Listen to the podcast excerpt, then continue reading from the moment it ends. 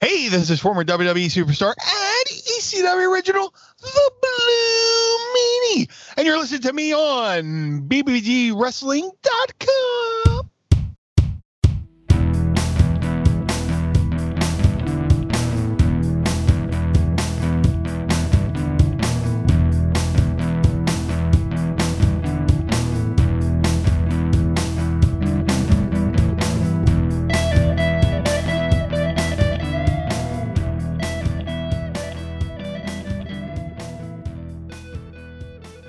Hello, everybody, and welcome to another edition of Turn Chuckle on BBGWrestling.com. I am Pablo, and I'm coming to you from what I have lovingly dubbed the Freakout Chateau, um, which means it's just a place to put yet more wrestling posters up that um, you know I can't fit in any other room, and it's also the place where the cats like to chill out as well. So they may make a um, they may make a cameo during this. Um, with me today it is my esteemed honor. Now, if you'd have told me when I was a when I was a kid that I would get to chat to someone who I associate with the period of WWF that I watched probably just as much as anyone else who was there at the time, um, you know, I would have called you a fool and I would have called you a liar. I have with me the one and the only, the mouthpiece, the manager, the spiritual guide of men on a mission, Oscar. Hello. How you doing, man? Thank you for that introduction. Spiritual guide, too much? Or you, you guided them? You guided them to the type. No, no, no. Spiritual guide because I mean, uh, uh, especially today, my spirituality is everything to me. So that's perfect. That's wonderful, and I, I do know because you have. Uh, you don't do many of these interviews, so I'm very, uh, I am honored that you are taking part in this. But I do know that you talk about um, that you saw your role in Men on a Mission as kind of a positivity provider for the fans, and you did bring out a lot of positive vibes within the audience. And we're going to get into all of that as well. But um, the first time Vince saw you perform in front of an audience um, after you had been hired, was he expecting the the call and response with the with the whoop there it is and uh, you know the hand waving and stuff? Was he expecting it to become that over that quickly? No, not even close. I mean, um, I had had experience in performing because there were groups uh, early on in the rap uh, era um, that I I started out my rap career. Uh, started out in front of one of the clubs in New York called Broadway International, and then I became a rapper because my favorites were the groups that knew how to rock the crowd like Grandmaster Flash and the Furious Five and Dougie Fresh, the Treacherous Three, and then later on Run DMC and Whodini and all that. And I saw how they rocked the crowd. So um, that's who you know. That's who I learned to do it by. And couple that with my already huge presence and big mouth, you know, it got to be pretty commonplace even before that. But no, when Vince met me, he just got a taste of my rapping skills, my spontaneity, my freestyle, and that's what he went by when he took a shine to me. But no, he was not expecting it to be what it was. Me being able to get somewhat of a rise out of an audience. So yeah, um, with your you know obvious talent is in rap and everything, in your background that not a lot of people may have been aware about. Um, you know, we, we know the story that you uh, at uh, in Las Vegas at WrestleMania, you went up to Vince and you kind of took the opportunity to, or you went up to Randy Savage and took the opportunity, and then Savage brought you to Vince. Um, but Vince doesn't strike me as someone who has a, a, a knowledge of uh, rap music. You know, he strikes me as quite kind of a bit of a square white man. You know, I've seen him dance. Did he? Yeah, well, no, he, he he didn't have he didn't have a knowledge of rap music at all. But um, I, the story goes, it wasn't at WrestleMania. It was two weeks prior to WrestleMania. I was in Las Vegas for some R and R, and I was shooting craps at Caesar's Palace.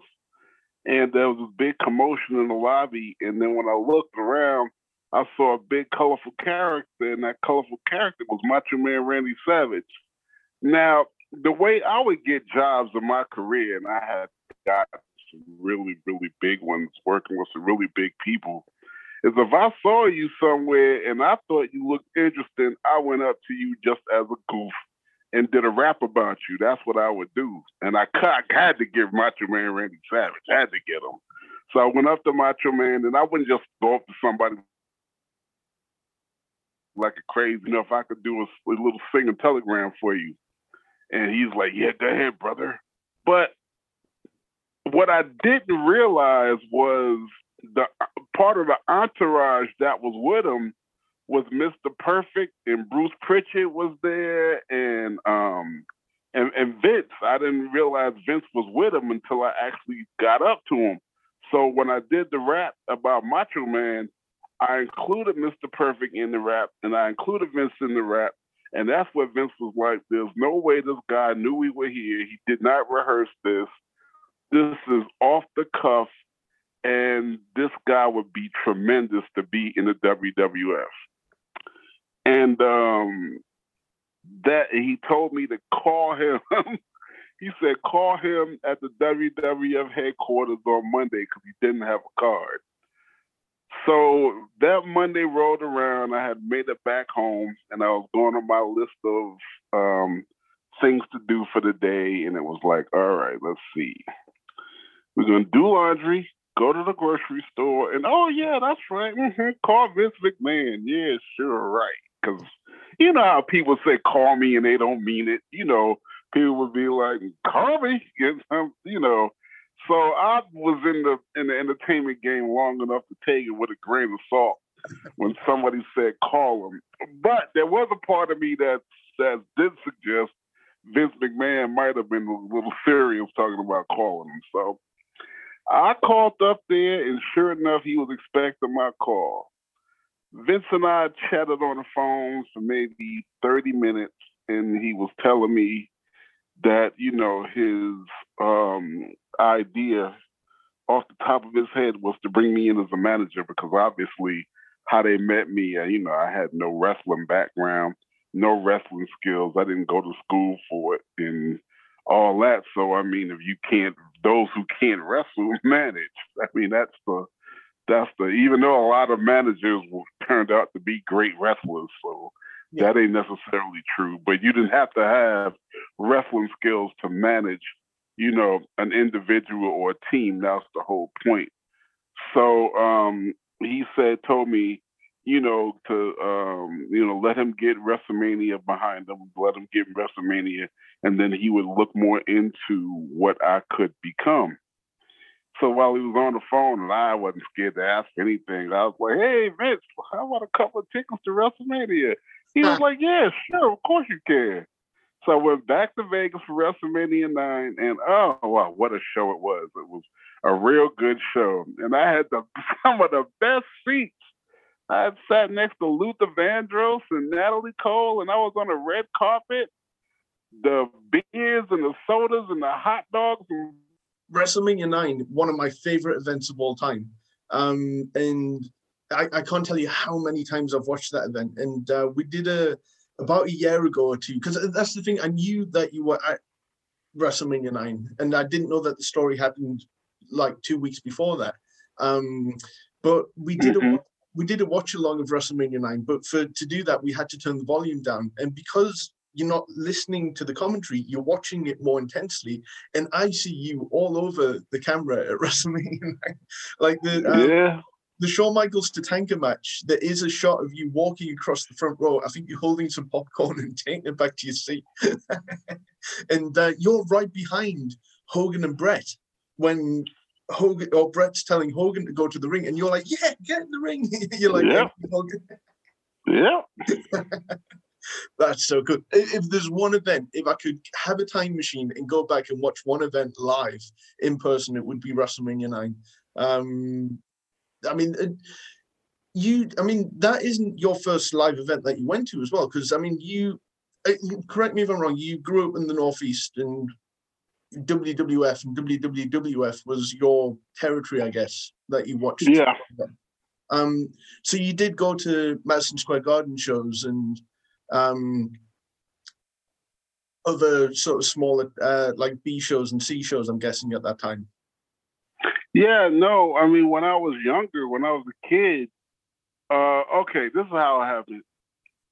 Um, if anything was, I mean, there were only like five channels on the TV when I was a boy. Um, and my stepdad watched TV a lot. And when something was interesting was on TV that he thought that his two boys would like to see, he would call us in to watch it. I'm talking about, you know, like Abbott and Costello and King Kong and Godzilla movies or something like that. And mm-hmm. one night late, he called us in at midnight because wrestling came on WWOR TV Channel 9, New York. I'll never forget that. So he called us in and he was watching this thing on TV, guys fighting. So he sat us down and it was wrestling. And it was Vince McMahon and Antonino Rocca at commentary. And you had um, Gorilla Monsoon. Um, uh, Gorilla Monsoon was a wrestler at that particular time. The Grand Wizard of Wrestling was a manager. Bruno Sammartino was the champ, and so forth and so on. And that era was what got me to loving wrestling. That's how I knew how, who Macho Man Randy Savage was because at that particular time, since I was a kid, I became a fan. Yeah. And when wrestling was coming to Madison Square Gardens or Sunnyside Gardens, which was around in New York at the time, of course we pestered about, we got to see this live. You got to take us. And we would go to Madison Square Garden to see wrestling then. So that's when I first started going to live shows. Wow, Vincent Rocca. There's a forgotten commentary team. I mean, Rocca was uh, he was old by that point, but I know Vince liked to show his uh, appreciation for those people who you know helped make his dad's company. Um, so, what were your favourite memories of going to the garden as a kid? First of all, it was just more exciting because you really got you really got the crowd. Uh, you really got the you know being in the crowd and being a part of it. Uh, some of the memorable matches would be um, anything Bob Backlund ever did was always exciting because he was always the underdog that came out on top. But mm-hmm. one of my favorite things was it was a match with Ivan Putski and Andre the Giant and um, I think it was the Iron Sheik and uh, and and I, I don't know who the other heel was. Anyway, um, they had really hurt Ivan Putski bad. And Andre the Giant went to the back to get another partner. And he came back with my favorite, favorite wrestler of all time, even today, and that was Dusty Rhodes. And to see him in person and didn't even know he was in the building was, oh my God, that was like my, I will never forget that. Wow. I was like, oh my God, the American dream. He then came back out with Dusty Rhodes. That's amazing. See, that's outside of the Billy Graham uh, matches that Dusty had. I didn't realize he made many more Garden appearances, so that must have been a rare occurrence for Dusty to. Be it was rare. It was rare. It was really rare because we didn't even know he was there. Wouldn't you think though that if you had Dusty there, you would advertise it? But I guess it would have been a sellout anyway, just because Andre was there and Koloff and Backlund and whoever else. So Dusty just randomly showing up must have been. Insane. Yeah, yeah. No, I, I, didn't even know. I didn't. I didn't even know he was. I didn't even know he was there. But that was a treat because uh, to further my wrestling fanboydom, I would watch it when uh, every year we would go down south to Georgia, um, to Georgia to see my relatives, and wrestling came on once a week in New York. Okay, wrestling came on all day long in Georgia. They had about four, maybe five different programs. It was um, Georgia wrestling, Florida wrestling, the Mid Atlantic wrestling uh, uh, uh, just just just some of everything. And those guys back then were just as good as the New York territory guys was, and there was a lot more of them to see, and they were just as talented. So in terms, and of, that's when I first, that's when I first saw Dusty Rhodes and became a fan, and Ric Flair and became a fan. so that's the thing I was going to ask in terms of not necessarily your rapping ability, but in terms of you know your presentation and confidence. Was that inspired by guys like Dusty Rhodes and Ric Flair? Inspiration came from the rappers who pioneered rap before me. Uh, my appreciation of the business and the talent that I worked with came by being a fan. Got you, got you. So at that time as well, getting uh, you know having exposure to so much wrestling, were you like a collector of the programs? Uh, did you collect the merchandise? Did you have T-shirts and stuff? I know there wasn't. I mean, nowhere near as much as even when you were in WWF in terms of the range of merchandise. But did you keep a hold of all the magazines and everything? No, I, actually, I didn't. And when I was a fan, I really didn't get them because I mean, I'm not ashamed to say it. You know, we wasn't a family made of money. We we I, I grew up with from really humble beginnings. So to just to get a ticket was a real treat for me. And I'm guessing as well that you know um, you never at all saw yourself. I mean, you. I, there's no reason why you would have seen yourself in the professional wrestling industry, but did you? No, no, no, no, no. But you wanted to. Did you want to make it specifically as a as a musician from an early age? I was on. I, you know, to be honest with you, I was on track to becoming something big. I mean, I started freestyle rapping, and then I started freestyle rapping in some of the most weirdest places. And I mean, I started.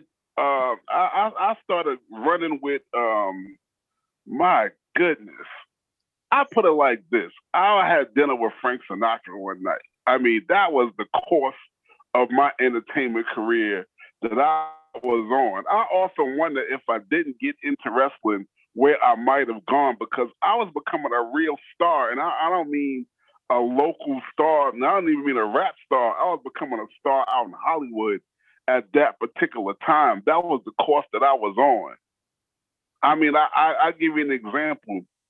A day that I was going to shoot uh, my first vignettes for WWE for WWE, my first vignettes with Mo and Mabel, Weird Al Yankovic called me to be in his video, and I couldn't do it because I was already I had a, a commitment to go to WWE headquarters in Connecticut to uh to to to to, shoot the vignettes that same day. So I mean, I couldn't go be in a Weird Al Yankovic video, but I'm just saying, you know, that to say that that was the kinds of, you know, uh, uh, um, that's the, where my career was at. I rapped at Milton Berle, who's one of the probably the first. Man, Milton Berle was the first person on television, and Milton Berle was a friend of mine, and I rapped at his birthday party. And at his birthday party, I was with um, people like Mike Myers and and and, and um, uh, Sharon Stone, and you know, and and that's that's the crowd I was running with. And did you do this with an agent, or was it just complete hustle?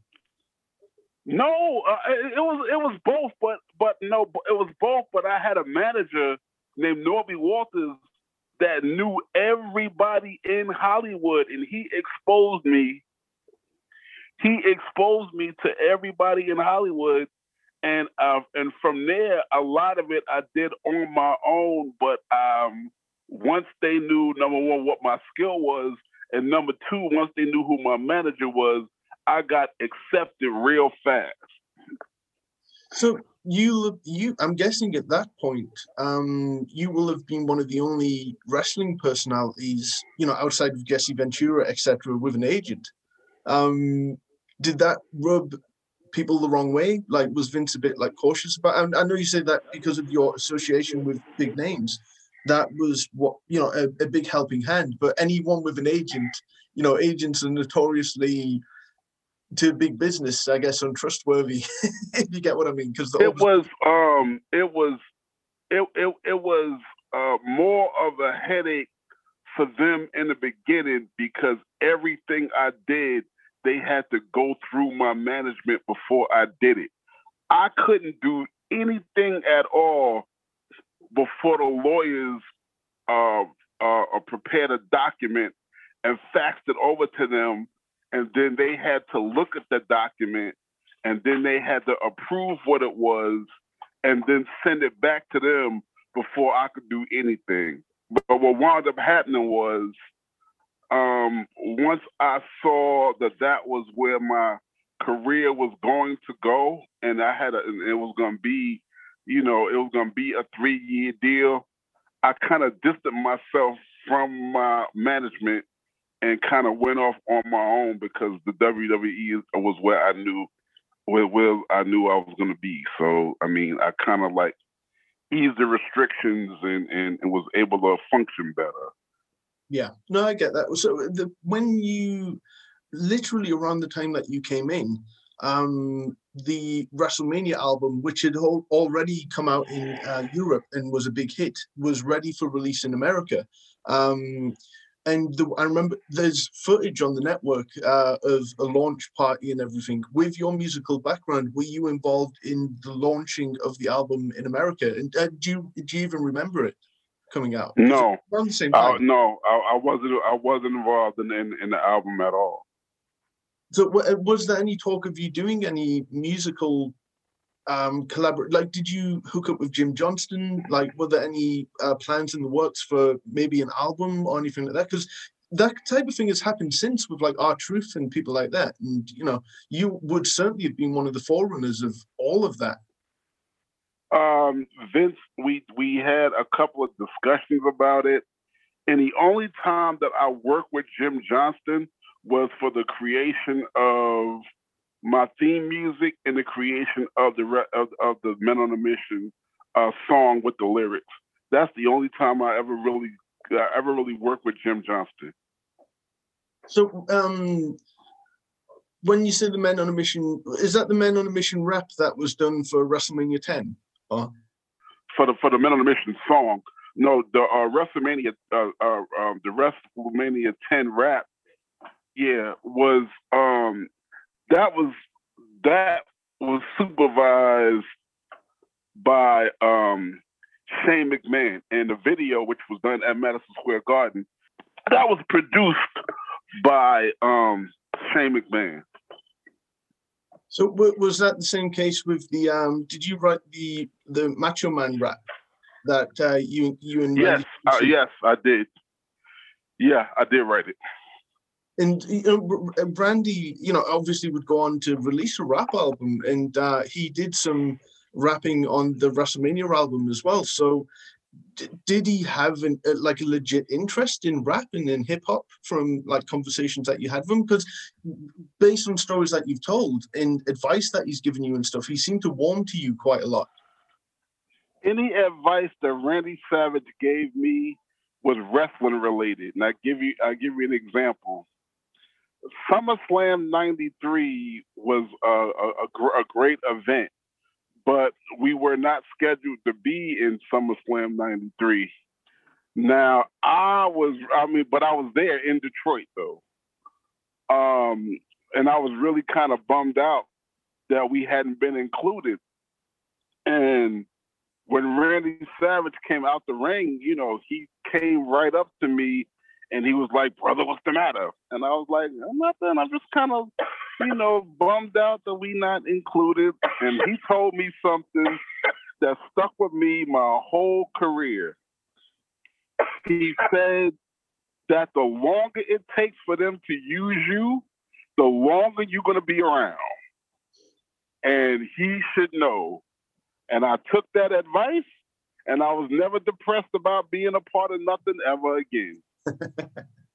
when um when you uh, when Vince first brought you in, because he had the relationship with USWA because Jerry Lawler was working in WWF, um, so they knew about the Harlem Knights and everything. But were there any different plans for you other than managing men on a mission? Was that even a concept at the time? Yeah, it was a it, it, it was the it was the plan from the beginning. Right. That the Harlem Knights, were, the and Mabel were going to be a stepping stone for me to do other things. And Vince told everybody that I was eventually going to spin off to do other things. But I stuck. I was with Men on a Mission so long, and then what wound up happening was Men on a Mission obviously spun off to be heels, and I really wasn't going to be a part of that. So that you know kind of ended my wrestling career. And when my wrestling career ended, I wanted out anyway because I got burnt out, and I wanted to pursue other things anyway. Yeah, no, I, I, can totally under I can understand that. Um, so at the at the time, um, I don't know if you remember this, but when Men on a Mission had their first few um, appearances, Mabel wasn't waving and uh, dancing and stuff. He was kind of the serious, you know, silent guy in the background, and that kind of changed over the first month or so. Um, was it felt that it wasn't working with Mabel as the strong, silent sort of you know killer, and they kind of wanted to make him a bit more happy. I like them personally. I like them better like that, but uh, but but Vince saw a different vision to see what it would be like if he would come the jolly big party animal, and that's where it went. But for him to be that big intimidator, I hmm. mean, I, I, I really, really, I really enjoyed that. But I mean, you know, nothing stays the same in the WWF. So, I mean, that that's the answer to that question. That's true. So, in terms of uh, costuming, because I know that you weren't keen on the uh, the original Men on a Mission patchwork kind of colorful gear, and uh, you know, then it moved into the purple and gold. So, how in um, communication were you with their wardrobe department, their design department, in terms of making? Oh, the, I don't know who would really admit to this, but the truth of the matter is, I hated that patchwork stuff when the when it first happened, and I directly sat down with the woman who was in wardrobe at the time and said these colors need to be more solidified. They need to look more hip hop. Yeah. And I suggested the purple and gold yeah, no, and, and the purple and gold did look better, but the patchwork stuff's the the the gear that ended up on all the merchandise. Um, so your trading card has the patchwork gear and um, you know all the stickers and the sticker albums and stuff like that. So I guess that in a way that left a, an indelible print in people's heads. You know, um, one. Funnily enough, um, King of the Ring '94, you wear one of the sharpest white suits I think I've ever seen. Um, oh, what was thank the, you. Oh yeah, it looked great. So what was the thinking behind that to change your wardrobe up? Because it didn't last long. You know, no, it wasn't supposed to. Vince gave me free reign basically on what I wore because he was like, as long as it had, um, long as you had like, like, like a like a mom or or a mom um, a connotation to it, he didn't he didn't bother me with it. So I started picking my own my own clothes, and I was able to wear the white suit because I had MOM in my haircut. So I mean, there was that right there. But I mean, when it came down to my wardrobe, I was basically doing, you know, doing my own thing. I knew and understood hip hop, so there I went. I mean, that's why I was able to, you know, wear a bunch of the stuff that I wanted to wear. Who who did you let cut your hair? Who did you trust to shave the designs in? I had a, I had a lo- I had a local barber where I lived at, and he would cut my head all the time, and and he knew exactly what I wanted. I didn't have I didn't um and um the um the uh the stylist backstage she knew how to cut it, but I, I but the designs and all that no she didn't do she she didn't do that. No. No, yeah, you've got to put full faith into someone to put that level of detail into the designs in your hair, I guess. Um, yeah. Whereas with me, I just have long hair. I just get the scissors and go. And that's that's pretty much it. um, so, in, in talking about back, talking about uh, crazy hairdos, uh, uh, the four doinks at Survivor Series, which was your uh, pay per view debut. Um, now, Matt Borne had been released probably about a week before this event, so in terms of the plans, because no one knew who the four doinks were going to be. How far in advance did you know was Matt Borne supposed to be there? Because everyone was chanting "We want Doink" and they did not get Doink. I knew about that that day when I got to the building. were you for it? Were you for the face paint and the green hair? Or? oh yeah, no, yeah, definitely. I, I really wish that um. So how much of that was planned? Because I mean, there were a lot of spots in that match, uh, slipping on the banana peel and Mo uh, going around the ring on a scooter and stuff like that. So was how quickly was all of that thrown together? I believe we all went by the seat of our pants with that one. it did seem very improv. I've got to say, yeah. It was, but it worked out, and it's one of the it's is is does one of the weirdest matches in history, and uh, people just people people just eat that up. So how were guys, you know, not Clique related? So Bam Bam, um, Mike Shaw, the Head Shrinkers, you know, these real tough dudes. Like, how were they to work with when it came to doing something like that? Let me tell you something. When it comes down, you know, Mabel Mabel was was was but the both of them were were were were uh, were, were talented beyond belief. Hmm. Mabel was way talented, but if I could say anybody who taught Mabel anything in the ring was Bam Bam Bigelow. Bam Bam Bigelow taught Mabel a lot about being a big man and being able to wrestle at uh, at, at, the capacity that you know he made Mabel better when they were in the ring. Long story short. Hmm. And, and and you know some of the um, things that Mabel was able to do, like the spinning heel kicks coming off the the second ropes, and really agile in the ring. Um, because I, I never saw a Harlem Knights match. I mean, was this stuff that was introduced as Mabel, like as he started to develop his skills in the ring? Because I mean, I've never seen a crowd, um, or rarely seen a crowd pop as much as when Mabel does that uh, spinning heel kick. I mean, it's some, it's a sight to behold. He told me in the beginning when we first met. He he told me about it. I didn't believe it. but when I first saw it, I mean, when I first saw them wrestle together, I was shocked and amazed personally at how well they had uh, the double spots, mm. how well they wrestled individually. But yeah, when to see that 500 pound man do that kick, I was amazed. So, and that's the thing that is kind of forgotten about Men on a Mission, sadly, is that they had some real good double team moves as well. And that's a almost like a lost art that there are double team moves that are um, associated with a team so much. Um, you know, like the finishing move where Mo, Mo, would jump on Mabel's back and push him down into his opponent for the splash and everything. And uh, yeah, no, that I mean that it, it shows that if you're going to be a tag team, you have to probably be good friends. You have to ride on the road to be able to develop stuff as well. Um, so did Mobile and, and Mabel and Mo uh, bring you in like happily because they were, you know, their own thing at the time? So was it kind of a was there an, an was there an initiation process or was it easy? Uh, not not so much of an initiation. Okay, so here here here's how the here's how the story goes. We want stories. Come on, yeah.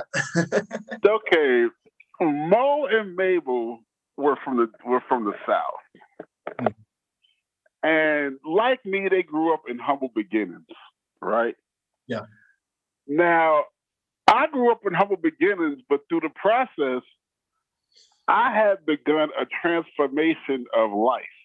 And when I say a transformation of life, I had gotten used to five star hotels and eating at Wolfgang Puck chef restaurants. And I mean, just being spoiled, but spoiled on a six star level. And I got used to it. And the last thing I wanted in my life was to go back to, it was to go backwards. Okay, that, that was, you know, I got used to that life. Okay, I'm in a situation where, I, okay, uh, I should be able to afford the six star life I gotten used to, and that was just my thinking. Mo and Mabel was I mean, they like I said, they they were humble and, and, and conservative with money and all that, and they would love to eat at truck stops. They didn't care if they stayed at Motel Sixes and other kind of stuff like that. And as you can imagine, that became a big conflict, a big argument every day. I ain't eating at no damn truck stop. All right, I'm gonna do it one time, but I'm not finna eat at no truck stop again. We at the truck stop yesterday. Y'all want to go to Motel Six? Drop me off at the Marriott and stuff like that. It was them against me, and it was like that for a real long time. I mean, we laughed and high fived and everything in the ring, but when we got in the car, it was always a conflict. It was always it was always a problem. And it was them against me, and, and they didn't like me. And to be honest, I didn't really too much care for them. And that was it. Had, it, had, it had gotten to a point where I stopped riding with them. I would take an Amtrak, a Greyhound. I even spent too much riding with Ludwig Borga just not to ride with them. How was Ludwig on the road? Ludwig was cool as hell. That's gonna say something. If I rather, if I rather ride with a guy from, I forgot where Bulgaria, wherever the hell he was from, rather than ride with your black asses, it must be a problem.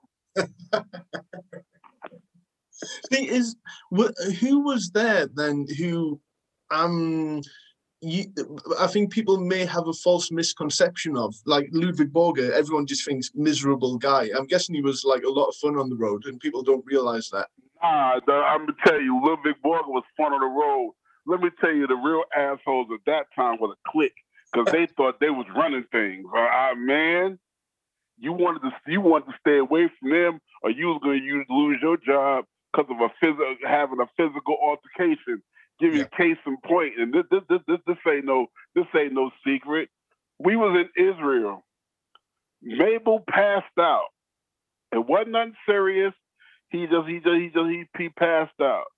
What wound up happening was, make a long story short, Shawn Michaels was in the shower. Me and Mo was in the common area, which was off where the shower was. Some kind of way, Mo was near where Shawn was exiting the shower. Shawn elbowed Mo real hard, you know, like get out the way. And Mo was like the operative word man is excuse me. And that turned into a thing and it was finna be a fight. Mo was finna kick Shawn Michaels' ass. I ain't even I ain't even I ain't even gonna sugarcoat it. Shawn was not gonna win that fight. Number one, because Mo was pissed off. He wasn't nothing to play with. He wasn't no slouch when it came to to physicality of fighting. And and and and yeah, that was getting ready to be something. So I mean, and, and I know you've talked about the the the problems with the Clique, but where do you think it stemmed from? Was was there a misconception of you because you had stayed in the nice hotels, etc., that you maybe had the image of, you know, big star sort of thing? Um, no, uh, no, no, no, no, no. Like I said, that was a thing with me, Mo, and Mabel. It wasn't no. I wasn't the only one staying in big hotels and all that. I mean, you know, um, you had you had people that you, you I mean, nah, that was that that wasn't it, because you know Vince stayed in big hotels. Vince wasn't finna be at the Red Roof Inn. But no, what I'm saying is, I mean that that wasn't the problem.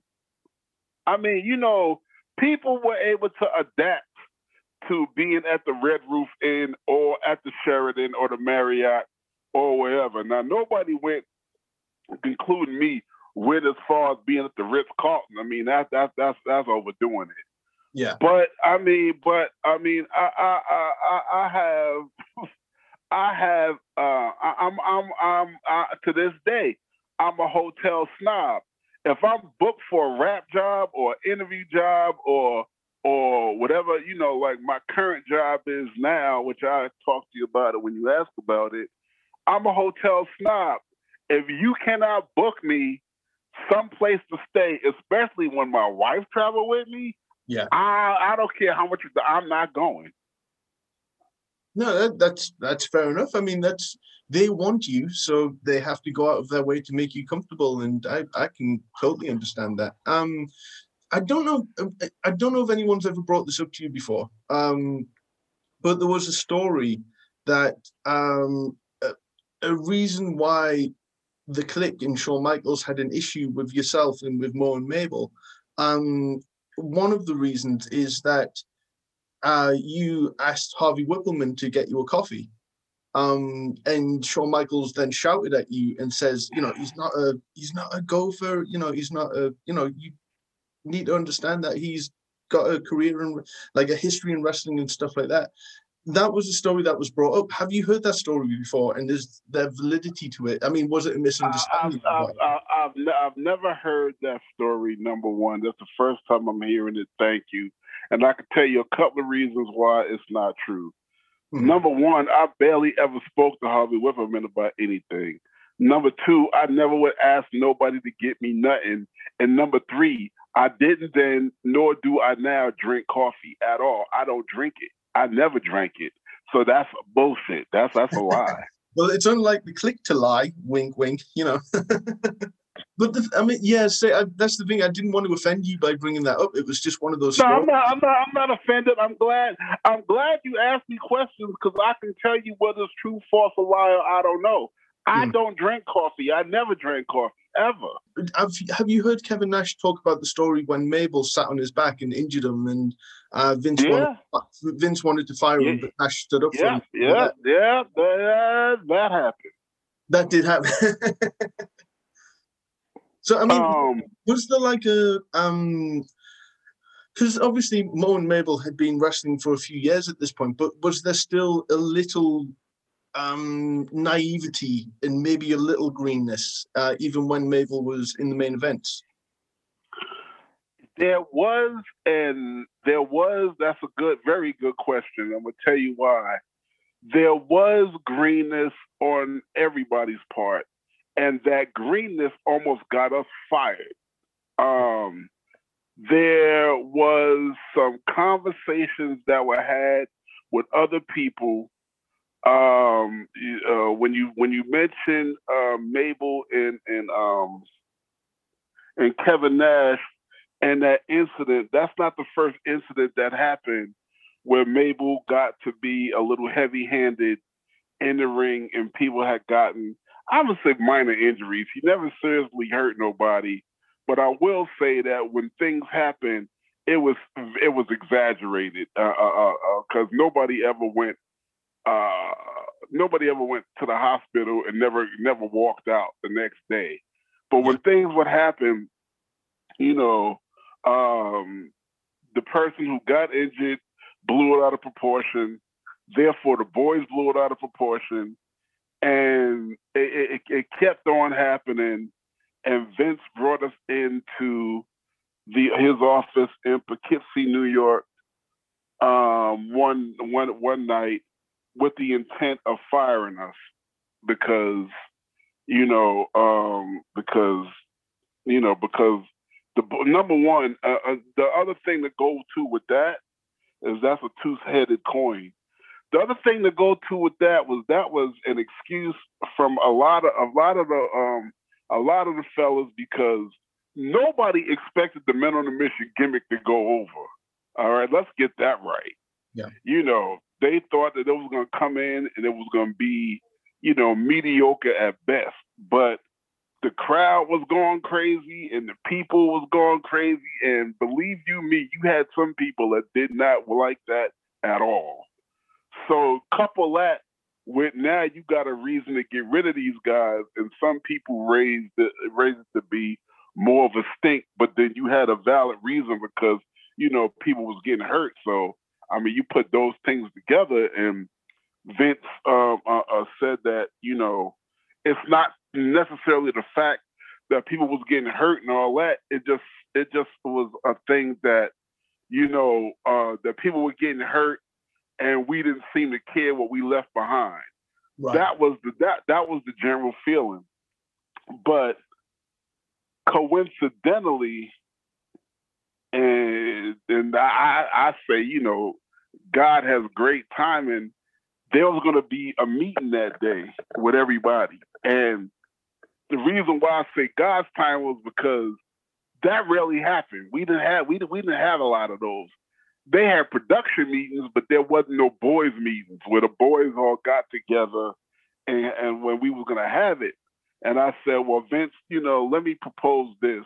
We having a meeting today.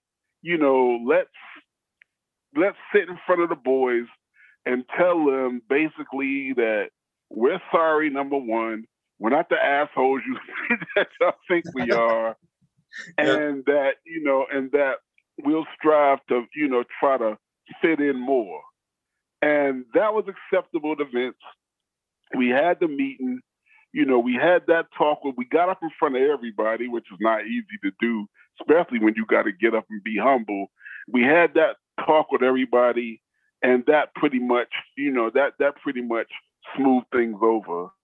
And and and so from then on, we got to have been more integrated into the into the uh, in, into the back into the backstage area than we had ever been.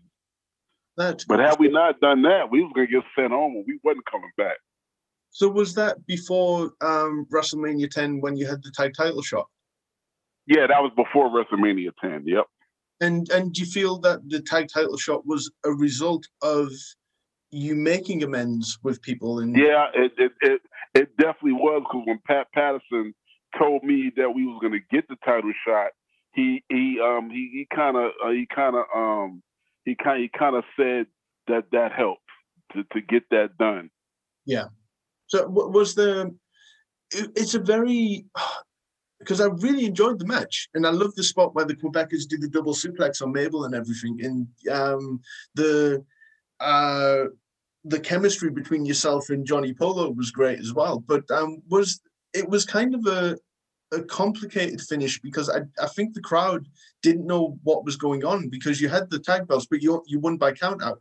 Um, was that a, that felt like a bit of a, a, a, bit of a wet fart for WrestleMania 10? It feels well, like it should have been like a clean finish either way. It was it was just it was disappointing for me because hmm. my if I had if I had a dream my dream and the out and I, I didn't know what the outcome was going to be. Yeah, I, I didn't um I wasn't really uh, unless I had something to do, which I had that spot with Johnny Polo.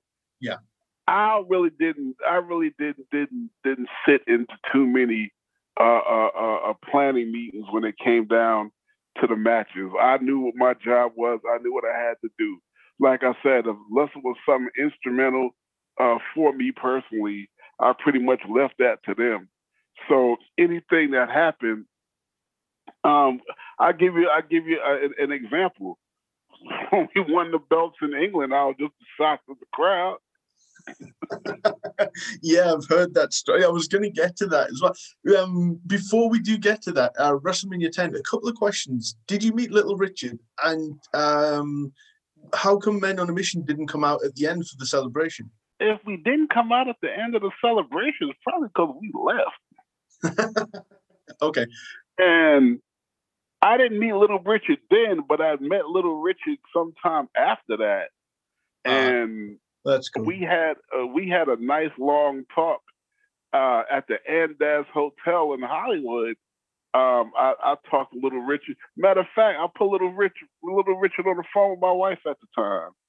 but uh, but no, I wasn't really into unless I knew him because there was a lot of stars that came through uh, that came through the WWF back that was going to be a part of the show that I knew already from previous times. But if I didn't know him, I, I, I, I mean, like I told you, I mean, over 200 stars I had encountered before I got there, so I wasn't, I wasn't starstruck when when when when people came through. So so now. See, that that's the question I was going to ask because it, it, it's really weird. That 94 95 period, there was a celebrity on every pay per view. Like SummerSlam had Leslie Nielsen, um, you know, Survivor Series had Chuck Norris, Royal Rumble had Pamela Anderson, and of course, WrestleMania had all the celebs and everything. So you kind of weren't, I guess, well, like you say, you just weren't, you weren't starstruck like some other people may have been. Yeah, I mean, you have people that want to take pictures with people and all that I, I wouldn't. Like I said, if I knew him, I would speak to him, ask him how that how, how how's everything going. How's yeah. it? But if I didn't, like I said, I I've kept my distance because I don't know Leslie Nielsen, and I might have saw him. I, I mean, I, I saw him in the hallway talking to Vince. Um, him and um, him and that Kennedy guy. Yeah. But as far as going out of my way to shake his hand and all that, nah, I didn't. And yeah, that SummerSlam, that was that, that was that was my favorite night anyway. And then besides that, I was real busy that that that day. I mean, I had got to the venue a little late because I was getting my um I was getting my new my my new gear um my new gear done, and you know that that that took time and and and so yeah, I had other things to do. I remember the gear as well. It was it was really sweet. Like so, um, before we get into the the the tag title situation, um, did you enjoy doing things like the fan festivals? And did you because uh, you did stuff with the Special Olympics? Did you do like Make a Wish and all that kind of thing as well? I don't remember ever being. I remember Special Olympics, but nah, I don't. I, I don't remember ever being a part of a Make a Wish event. I think they started doing those later. Right. I okay. Think. The um the uh, fan festivals though, so that must have been a, a, blast to get to meet fans and stuff like that. So you you must have done two of them for Mania 10 and Mania 11.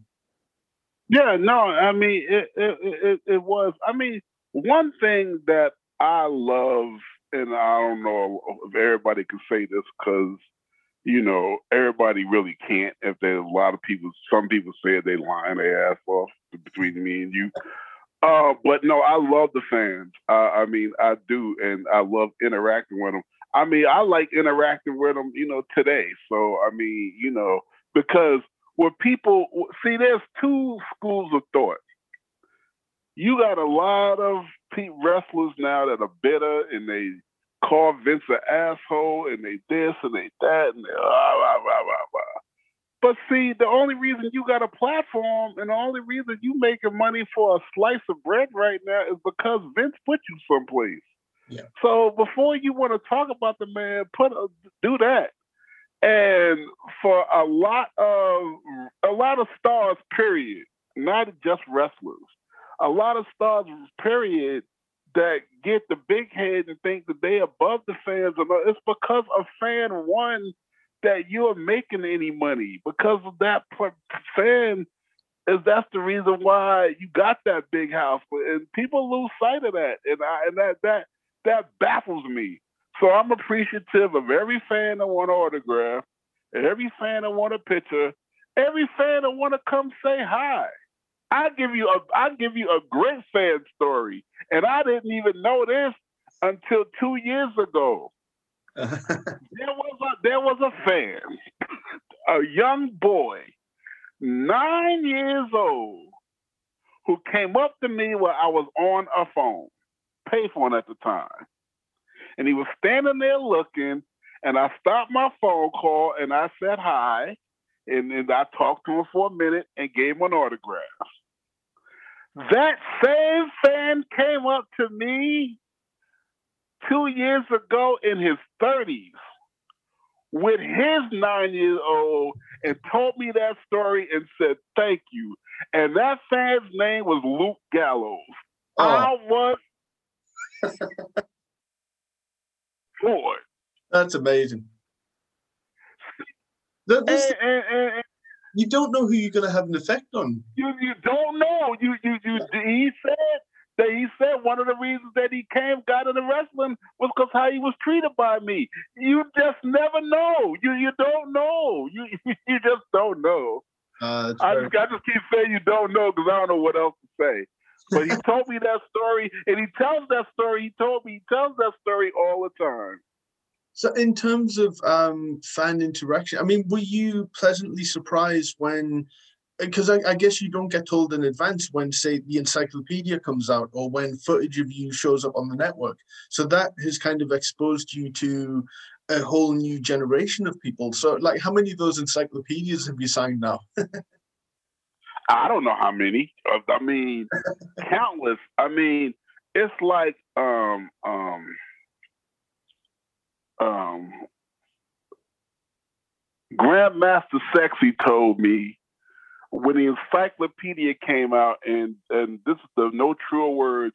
The encyclopedia gave all us old timers a shot in the arm. Yeah. A shot in the arm to doing more independence, a shot in the arm to get invited to more conventions, and a shot in the arm to a new generation knowing who we are. Well, that's what I mean.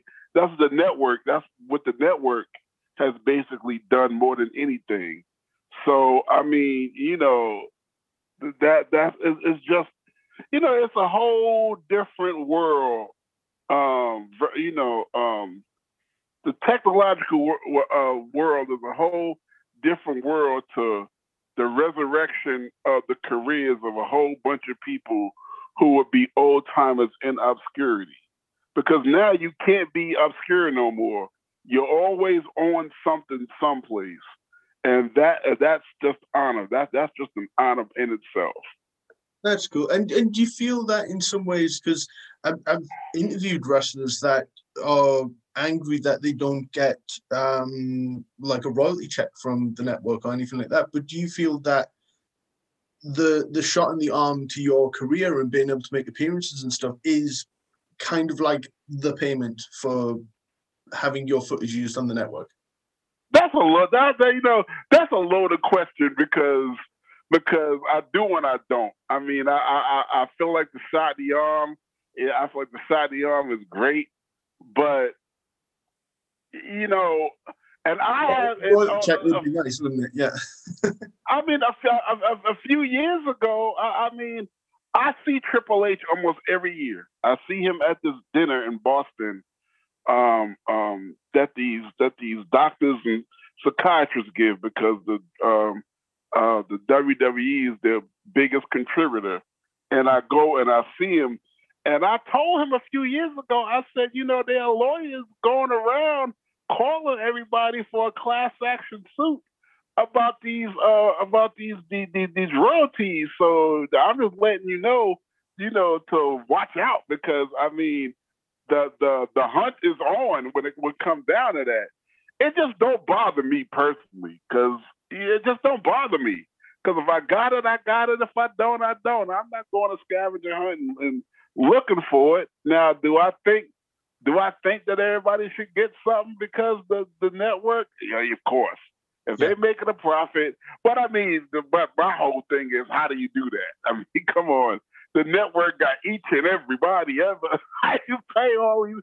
How, how you how you even come up with the uh, algorithm to pay all these people? Only thing that I ask them for is when it comes to town, you know, before the before coronavirus, when they came close enough, you know, I, I want some good tickets to bring some people, and my wife want to go see him every time. Anything other than that, I ain't gonna get into all that. So, in terms of uh, maintaining a, a, profile on uh, social media and keeping in touch with your fans, uh, do you have a page for such things? It's called Men on a Mission: The Legacy um, page on Facebook. Reason why I think about it is because I never check it. But that's what it's called, Men on a Mission: The Legacy, and that's the Men on a Mission page. It's on Facebook. It's out there. It's been out there for a while.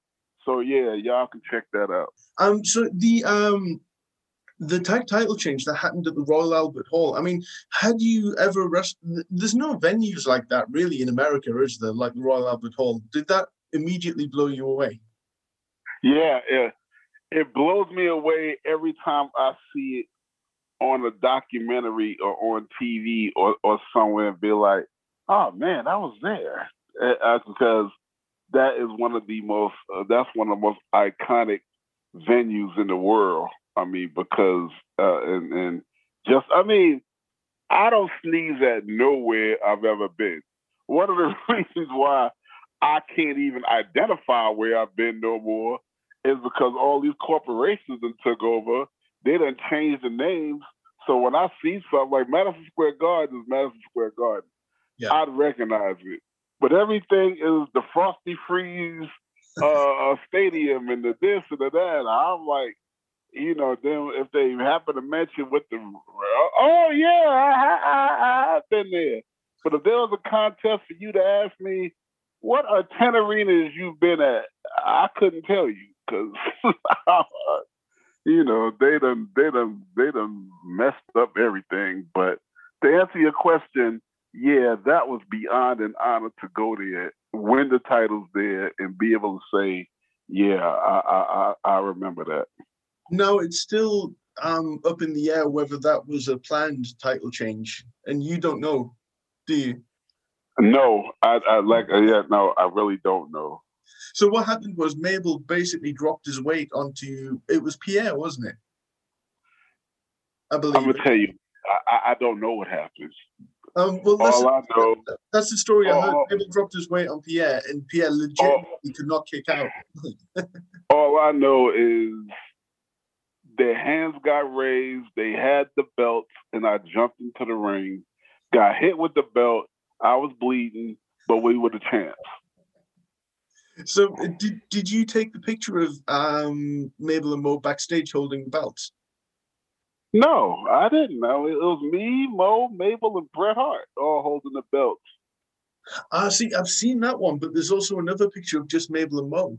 Um, so Nah, uh, it was a nah, it was a, it was a professional photographer. how early were you to, were you told that night that it, you were going to lose them back two days later, or Yeah, I was told. I, I knew about that really, really early on. And you want to talk about somebody who was just pissed and disappointed and saddened. Oh my God, I couldn't believe it. I still can't believe it. And the reason why, I, the re- number one, if you want my opinion, we should have won them at Madison Square Garden. yes? Madison Square Garden would have lost its damn mind if we'd have won them belts that night. Um, we should have had those belts and had a run with the titles for quite a long time, but we didn't.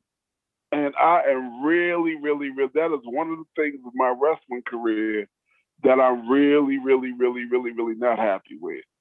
Because we should have gotten, and then that all ties into we should have gotten a, a- a better run. The fact that they were elevated and they started getting the push after I left when they became heels was was was nonsense. Because at that particular point, who cares if y'all getting a push now? Mabel is king of the ring. Okay, well, well, well, all right, great. What does it mean now? It would have meant more when we had our popularity, the whole thing. But that's not the way they saw it. That ain't what, what happened. You know, spilled milk under the bridge. What you gonna do? Yeah.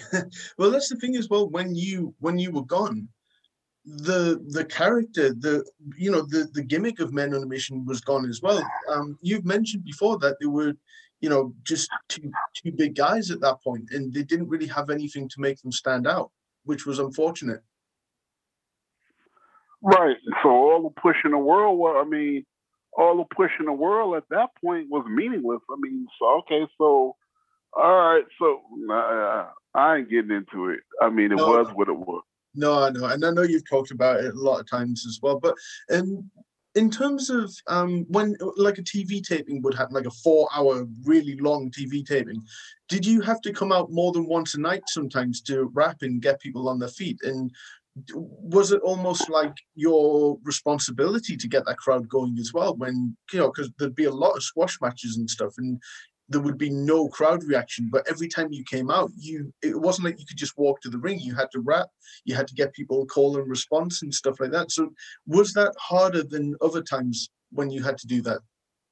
Nah, I mean, it it it, it, came pretty natural. I mean, it, it, I mean, when Men on the Mission came out, it was gonna be a party. I don't care how long they was the, the crowd was there. I Yeah. don't care what happened, what you saw, what you didn't see. You was gonna get off your feet when I came out because I was gonna give it everything I had to do that. In, in terms of, did you have to develop a, a signature, an Oscar signature to be on merchandise and stuff like that? Or was that like a, a very quick thing to do? No, it was pretty. It, it, it, it was it was it was pretty quick.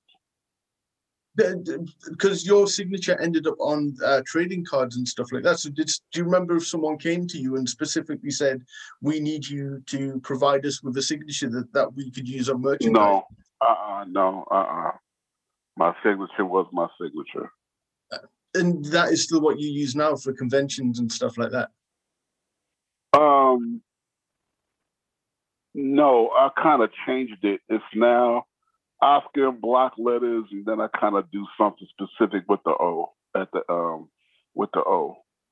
That's cool. That's cool. So, um, were you surprised when the convention started coming round that there was such a a hankering for nostalgia? Was that something? Did you put wrestling completely behind you until you know the the encyclopedias started coming out and the the? It was it was it, I was out of wrestling and out of contact out of focus with it for seven years before I did my first anything. And what was the uh, immediate reaction like? Because you did you do shows? Like, did you were were they just conventions, or did you come out and manage and get in the ring and stuff? I started doing I started doing both. Well, what wound up happening was what got piqued my interest was I mean, you know, uh, the internet got more prevalent. I mean, and what wound up happening was seven years went by, um, probably in 2002, maybe. For some reason, I started reading on Google how many pages there was about men on a mission. Yeah. And when I read how many pages there was about us, did that pique my interest to start reaching out to independents and conventions and saying maybe I should make it a, maybe maybe I should make an appearance. And and uh, I'm guessing a lot of people remembered you from that time. Is that like you talk about Luke Gallows? It will have been fans of yours at the time coming with their kids now. And were they getting up and doing the whoop there it is and everything? Oh yeah. that's cool. See, that's the thing. If you're going to come over to the UK for a convention, you've got to rap. Yeah, I have no problem rapping. I still rap. I mean, it takes. I don't go out and rap every week. I mean, it takes some. It takes a really special event. Because I hmm. mean, first of all, I'm 57 years old, and I'm, you know, I, I'm I'm 300 plus pounds. So I mean, I cannot do what I used to do when I was in my 30s, and I was half my weight. But I'm still a pretty good rapper now. I still can get a crowd going.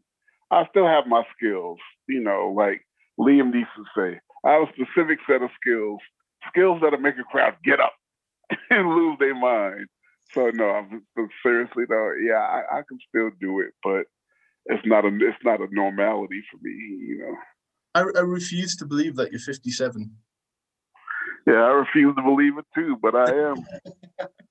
um, so when you came back to doing shows, did you do stuff with uh, with Nelson and Bobby at the time. What you said again?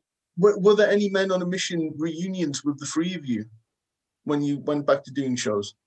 There were not a lot of them, but yeah, there there there was there was quite a few.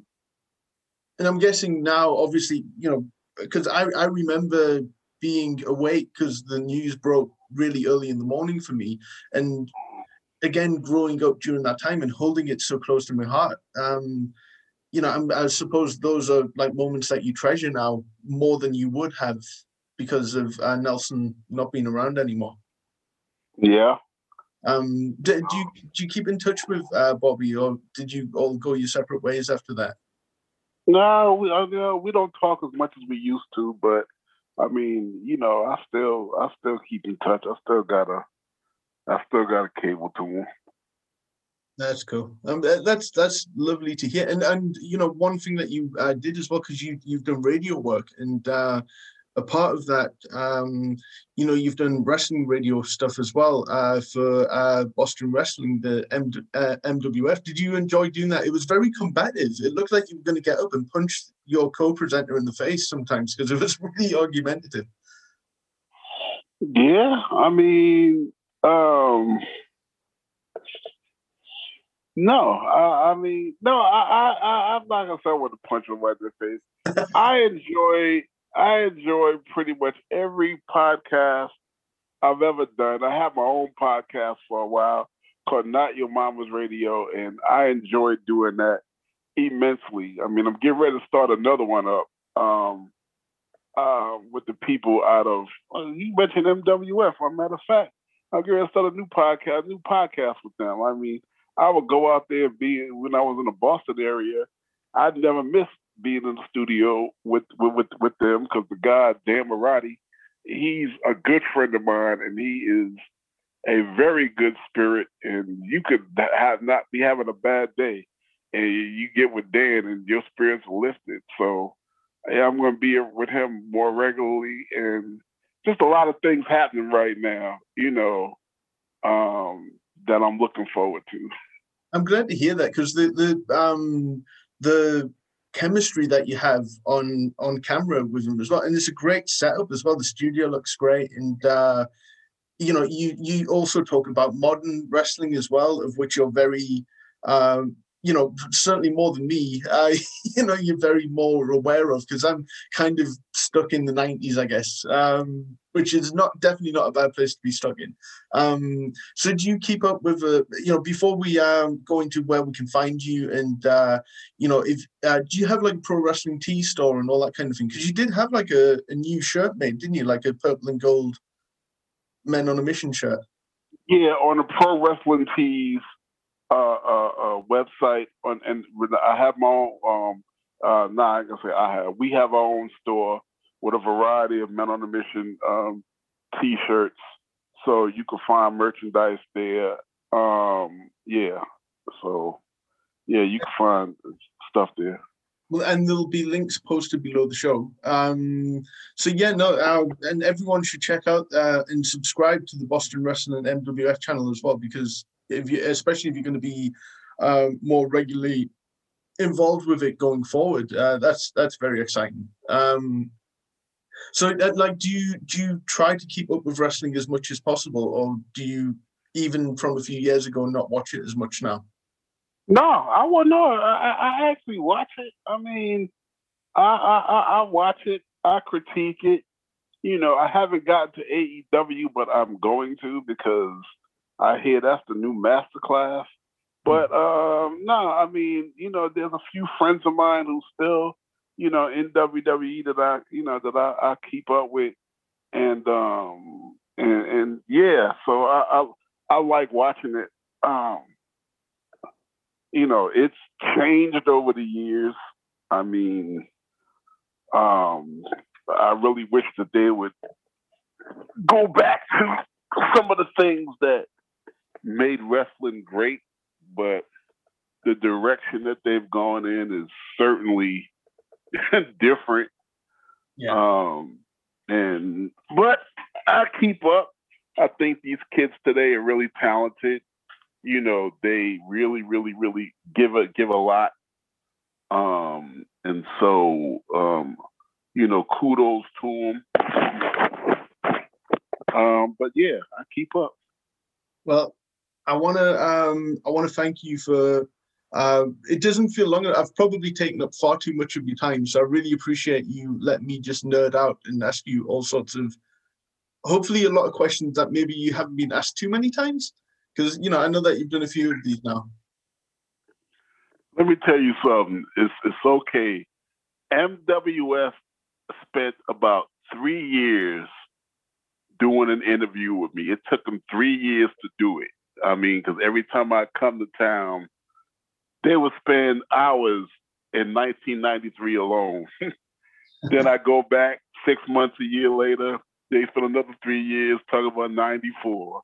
And I mean, so any interview that gets done in an hour and change, that's a blessing. oh, that's good. Uh, any other questions that I haven't asked, I'll ask you on Facebook, and you can um, you can answer them if you wish. Um, but no, I, I, really want to thank you for doing this, and uh, and I want to thank everyone for listening to Turn Chuckle on BBG Wrestling, and you, you all next time. All right, thank you, man.